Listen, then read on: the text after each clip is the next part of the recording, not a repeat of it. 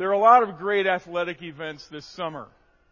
Every week there's a good Braves game, there's NASCAR, there's Wimbledon going on right now. Last weekend was one of the great golf tournaments of the season. It's the U.S. Open.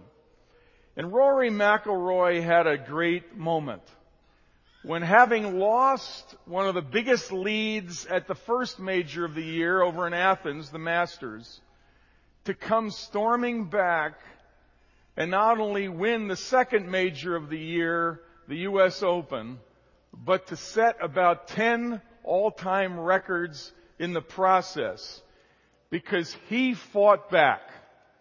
This morning we come to the book of 1 Corinthians and we see how the apostle Paul fought back. He contended for the church in Corinth. This year we're studying through the Bible one book each Sunday. This summer we're studying the 11 letters of the apostle Paul to different churches all around the Mediterranean. This morning we come to the church in Corinth, Greece. Paul goes toe to toe to contend for the church in Corinth.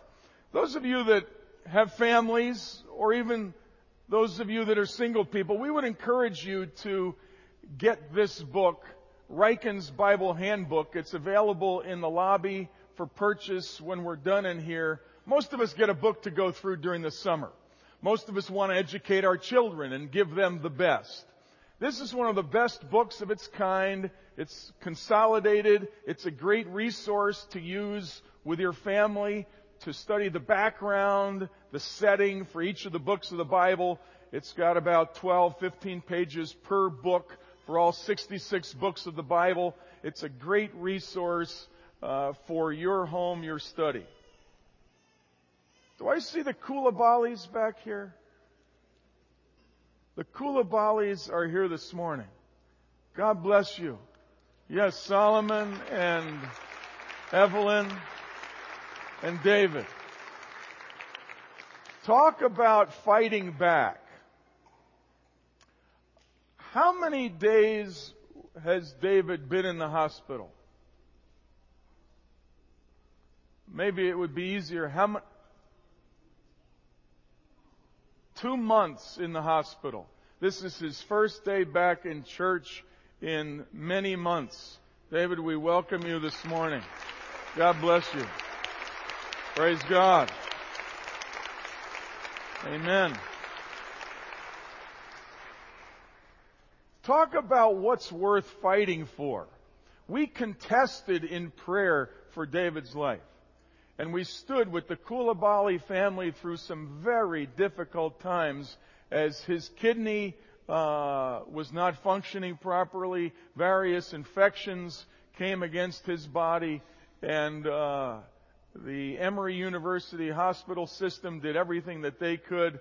But we, as his church family, rallied. Their life group has been leading us as a congregation and caring for them and praying for them. And we just celebrate this morning with you to welcome you back. We're most grateful. We contend for life. We contend for what is of value. And the apostle Paul was one who contended for the life of the church in Corinth. Corinth was a city built by Rome in Greece. About 53 BC, the Romans built an amazing world class city. It's kind of like a combination between New York City, Los Angeles, and Las Vegas all put together. They had entertainment, they had money, they had industry, they had communication. It was a crossroads of Roman roads for all of the Mediterranean basin. All around the Mediterranean, they would, all roads led there. The apostle Paul was a church planter. He wanted to take the gospel of Jesus Christ from Jerusalem into all the world. That was his assignment. He knew if he was going to do that, Corinth, Greece, was critical. He planted a church there. He stayed there longer than usual. More than a year he spent leading people to faith in Jesus Christ, making disciples in the city of Corinth. But when he left, the church faced many, many issues. And now Paul is contending against the inroads of various enemies that is coming against the church in Corinth. We want to get our arms around the book of Corinth as we do each of the books of the Bible as we work our way through. And the book of 1 Corinthians, it has about nine verses of introduction because it's a letter. In the old days when we used to write handwritten letters, in the old days, we'd write, Dear so and so, or my greetings to you, my friend so and so. Well, now we just write, um, Fred, sign your name. It's, it's you just very cryptic electronically. Well, back then, this was the age where letter writing was just taking off. Never before in history did anyone write letters because there were no roads to get from one city to another. The Romans built those roads, and with the roads came letter writing. So letter writing is just starting. And back when letter writing began, there would be long introductions. And there's like nine sentences of introduction of Paul introducing himself again to this church and Christians that he led to faith in Christ there in Corinth. From there, Paul contends for four critical issues. First he, first, he contends for unity. Chapters 1, 2, 3, and 4. Then he contends for purity. Chapters 5 and 6. Then he contends for vitality, chapters 7 through 14, and chapter 15, he contends for doctrinal purity or for theology, for believing the right stuff. And then the last chapter, chapter 16, are all personal words. Uh, say hi to the, the folks over here, greet the church that meets in this home over here and giving all these personal greetings. Let's just take a look at this.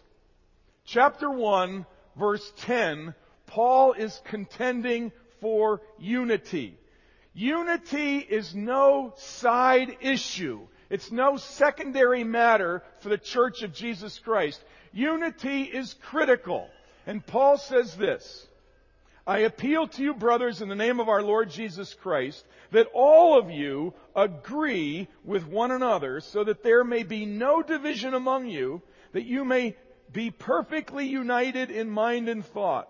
My brothers, some of you in Chloe's household have informed me that there are quarrels among you. Now, if you brought your Bible today and you don't mind writing in it, I would encourage you to circle two words. In verse 10, circle the word division. In verse 11, circle the word quarrel. They may sound like the same words, but they're not. The word division refers to a hairline fracture. The word quarrel in verse 11 refers to really a whole uh, earthquake, a separation. If you fracture a bone, the bone is intact, it just has a hairline fracture, it can heal in weeks, sometimes four or five weeks. But if you break a bone and there's actual separation in the bone, it will take three or four months to heal. That's the difference between these two words. What Paul is saying here is, there should not even be a hairline fracture, but in fact, you actually have a whole earthquake of separation that has taken place in the church. And to contend with this, Paul points them back to the basics of faith in Jesus Christ. In one God, three persons. And the reason why unity in the church is so critical is because there is nothing on earth that paints a better picture of the one true God, Father, Son, and Holy Spirit as the unity in the church. For us as a congregation here in Northeast Atlanta, to love one another across racial lines, language lines, cultural differences, across generational lines, is, is a miracle taking place right here in Northeast Atlanta. USA Today says we are the most multicultural suburban community on earth. The corridor of Northeast 85 leaving Atlanta, where we're right in the middle of that, we're the most multicultural suburban community on earth. And God has positioned our church here to show that we as one people, as one congregation, we have 50 different nationalities represented in our one congregation. And that is a miracle. And it testifies to the fact that we can be united on earth contending for our community under the cause of Jesus Christ because there is one God, three persons in heaven. And we reflect on earth the unity that God the Father, Son, and Holy Spirit have in heaven. This is a miracle. And that's why Paul contended for the unity of the church in Corinth. There cannot be divisions because the divisions in the church will be a discredit to the one true God in heaven. One of the last prayers Jesus prayed before he died and was raised from the dead, Jesus prayed in the upper room with his disciples. He prayed, God, make them one, even as you, Father, and I are one. May they be one, and not only them, but those who will believe in me through their witness. He was even praying for us here in Northeast Atlanta that we might have a unity of heart because we so value Jesus that whatever other differences we have, whether we're Democrat or Republican, richer or poor, those things are not going to divide us. What's important is that we have our faith in Jesus Christ. Paul contended for community in the church in Corinth.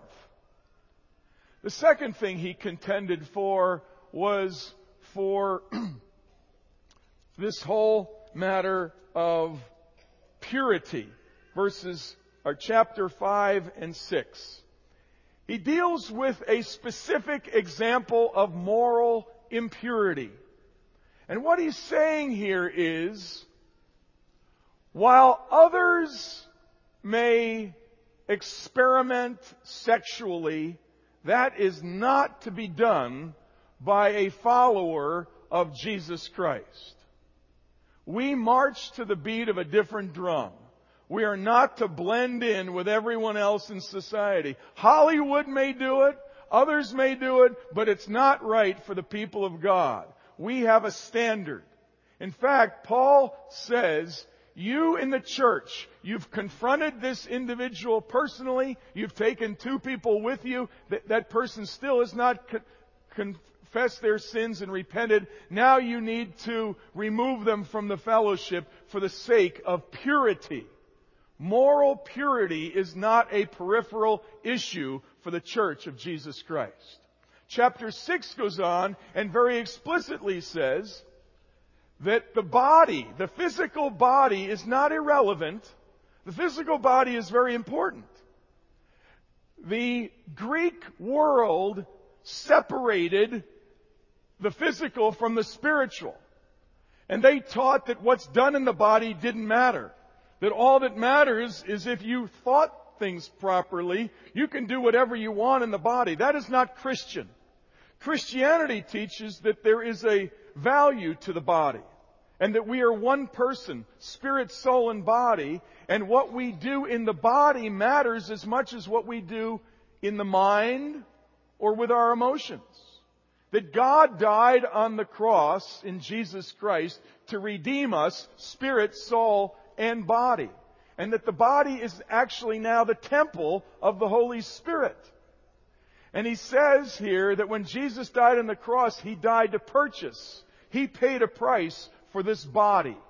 And that what we do in the body is of value to God and is to reflect the fact that Christ's body died and was raised. And today, our physical body is to glorify God as well. A powerful teaching here on moral purity. And on the importance of preserving morality for the well-being of a community. Paul is contending for moral purity. Then we come to chapter 7 and he's contending for vitality. But you'll notice something in verse 1 of chapter 7. He says, now for the matters that you wrote about. Up until now, Paul has dealt with two issues. Unity and purity that were of concern to him. Now he's moving his focus to two other matters that were of concern to them matters of vitality and matters of theology. The first, the matters of vitality. He talks here about marriage. Chapter 8 about food offered to idols. 9 about apostles. Chapter 11 about the Lord's Supper and worship. Chapters 12 and 14 about how church is to be conducted and about the various gifts of the Holy Spirit. And then right in the middle of this teaching about worship and the vitality of the church health, we find the words that are the most frequently quoted words at any wedding. 1 Corinthians 13. If I speak in the tongues of men and of angels, but have not love. I am only like sounding gong or clanging cymbal. If I have all faith so as to remove mountains, but have not love, I am nothing. If I give away all that I have and surrender my body to the flames, but have not love, I gain nothing. Love is patient and kind, and it goes through this magnificent description of love which is the heartbeat of the vitality of the church. And what we find here is while contending for these matters that matter, for the health of a community, for the health of the people of God, for the church in Corinth, Paul writes the most practical teaching of all the letters that he wrote on the health and how to maintain the health of a local church family. And then we come to the last section, chapter 15 on theology. He comes back to the basics of the gospel. And he says, now I want to remind you of the gospel that I preached to you when I started the church there in Corinth. Verse 3, for this reason I passed on to you as of first importance that Christ died for our sins according to the scriptures that he was buried and raised, that on the third day he rose according to the scriptures and appeared to Peter, the twelve, five hundred, James, the apostles, and also to me. Now if you look at 1 Corinthians chapter 1, Paul brings them back to the crucifixion of Christ and elevates the importance of the cross of Jesus Christ. At the end of this letter, chapter 15, he points them to the resurrection and the importance of the resurrection of Jesus Christ. Now, just as unity is no peripheral issue, neither is theology. What we believe about God is of utmost importance. In our community, there are many different faiths. But it's important that we recognize that there is but one true God who had but one true Son, Jesus, who was the Christ, the Messiah, the anointed of God, who died on the cross and rose from the dead and is today Lord of Lords and King of Kings, and who is coming back again, as it says toward the end of 1 Corinthians 15. At the sound of the trumpet, at the twinkling of an eye, Jesus is going to come. And every eye will see him. No, Paul here is contending for the faith. Now every book of the Bible that we're studying this year, we recognize who is Jesus Christ in this book. And there are many great descriptions of Christ. Chapter 1 calls him the wisdom of God, who's been made to us sanctification and redemption and justification. Chapter 5 calls him the Passover Lamb, the one who fulfilled the Passover of Israel and who died as the final Passover Lamb. But in chapter 15, I want to point you to two phrases that appear nowhere else in the Bible that define who Jesus Christ is. Verse 45 uses the term last Adam. And verse 47 uses the term second man. Verse 45 calls him the last Adam. Now, Adam as in Adam and Eve, not in electrons, neutrons, protons, okay? Now just follow this. For Jesus to be the last Adam, follow this. The first Adam was man, not God. The last Adam was man and God.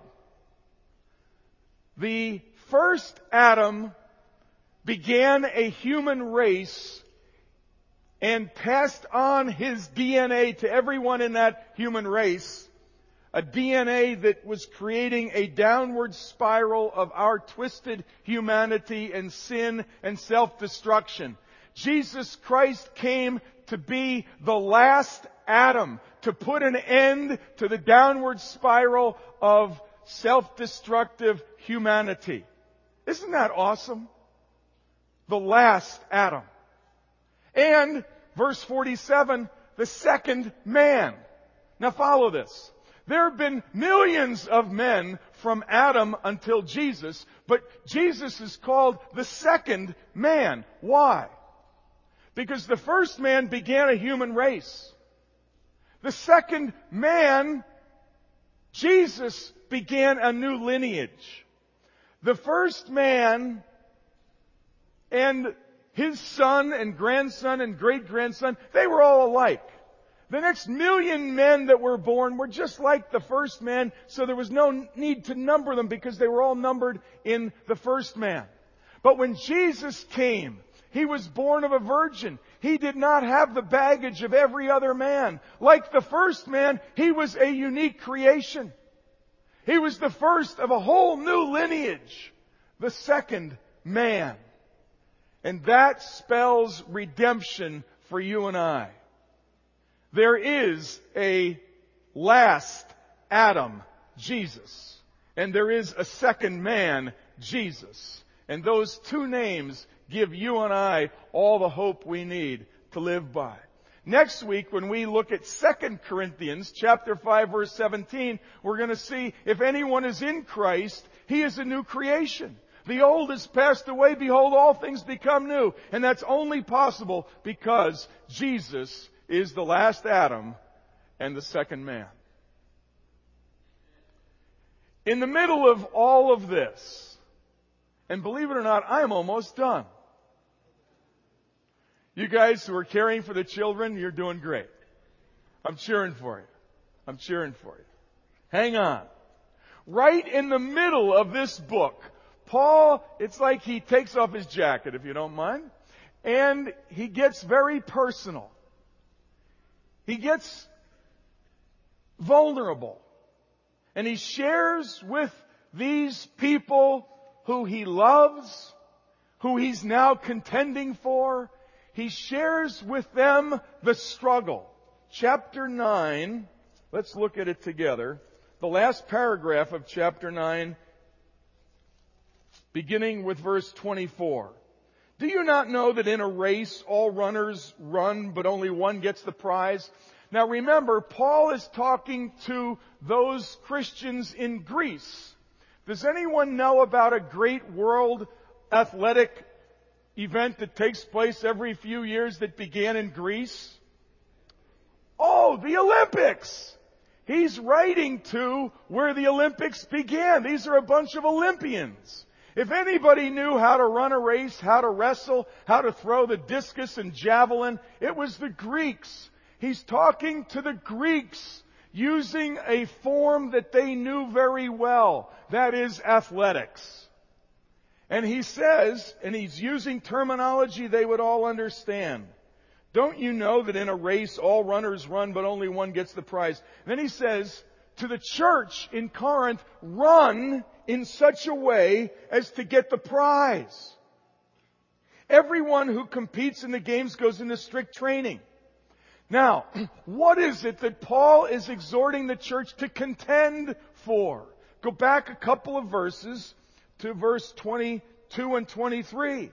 Verse 22.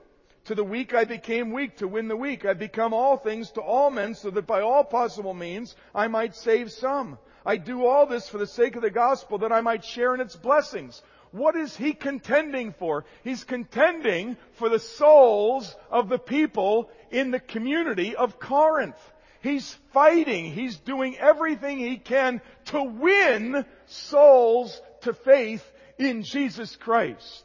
And what he's saying here is, I don't want to be sloppy in my approach to winning the lost in Corinth. I want to win the nations. And I'm going to do it just as an athlete runs to win. I want to run to win. Just as an athlete goes into strict training, I go into strict training.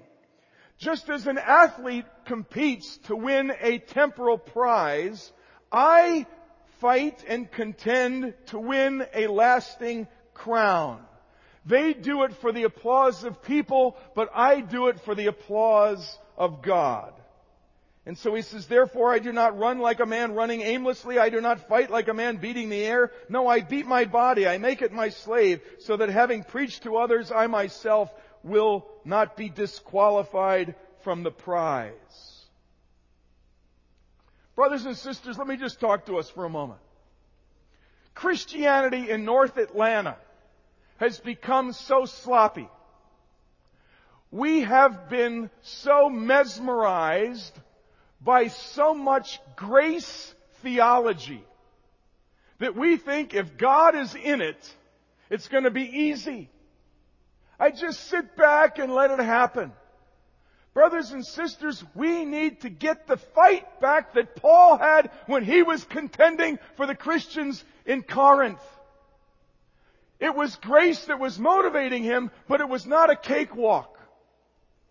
He was fighting. He was contending. And you know what the Lord said to me?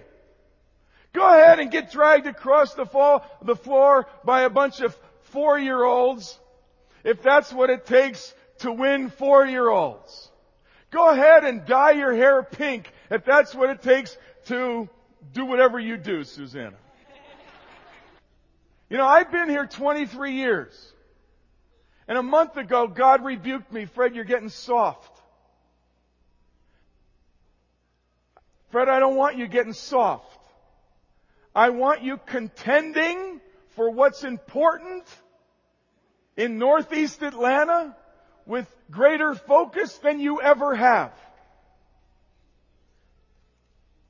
You remember King David got himself in trouble when he laid back on the rooftop when the other kings went off to war. Because he thought, I've been at this long enough, I put in my time, now it's time to take it easy. Let me tell you, we in Northeast Atlanta have a lot of comfort desires. We like life comfortable, but that is not good theology. In a land that enjoys comfort, God still calls for our best effort. And you know what? I'm here to say I enlist myself again to contend for unity in the fellowship, to contend for purity, to contend for vitality, to, for, to contend for true orthodox theology, and we do that best when we serve children and youth. There's no ministry in the church that requires more energy, more time, and more money than children's ministry and youth ministry. But we as a church believe in reaching the nations and the next generation. And brothers and sisters, I call us and I enlist myself among us to give our best, to give our all, to fight to win, to run to win the next generation. We're not going to back up. We're not going to go easier. We want to give it everything we have to contend for the health of our community and of our future as we serve these children. Even when they get loud and run around and don't pay any attention to the guy up front who's doing his best to communicate. It's all good. Because we love you guys. We love you guys. No, at the end of this passage, with as much comeback fight as Rory McIlroy, who came back from blowing the biggest lead in a major history to setting all kinds of records in the next major golf tournament this season. We as a church want to come roaring back. And Paul said to the church in Corinth, it's time to come roaring back. And he said in 1 Corinthians 15:58, therefore, dear brothers, stand firm. This is wrestling terminology. Wrestling today, you have to get a guy on his back and hold his shoulders to the mat for three seconds. In the Roman Greek world, all they had to do was get them anywhere on the mat. Knee down, shoulder down, hand down. If you went down at all, that was a point. And you got enough points and you lost. That's why Paul says, we are in a wrestling match. Stand firm. Let nothing move you. Always give yourselves fully to the work of the Lord because you know that your labor in the Lord is not in vain. Hallelujah. No, more than Serena Williams or Jeff Gordon or Rory McIlroy. We're contending for something that really matters. And God's holding us accountable to give it our best. To give ourselves fully to the work of the Lord here in our community. To serve the health and well-being of the next generation. Amen?